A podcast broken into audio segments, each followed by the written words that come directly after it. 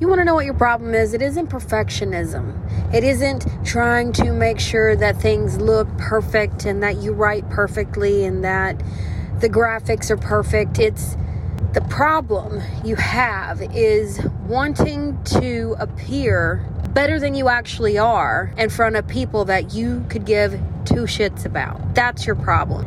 Not being okay with being you, who the fuck you are, how you talk, how you curse, how you are as an individual in your most unique of ways.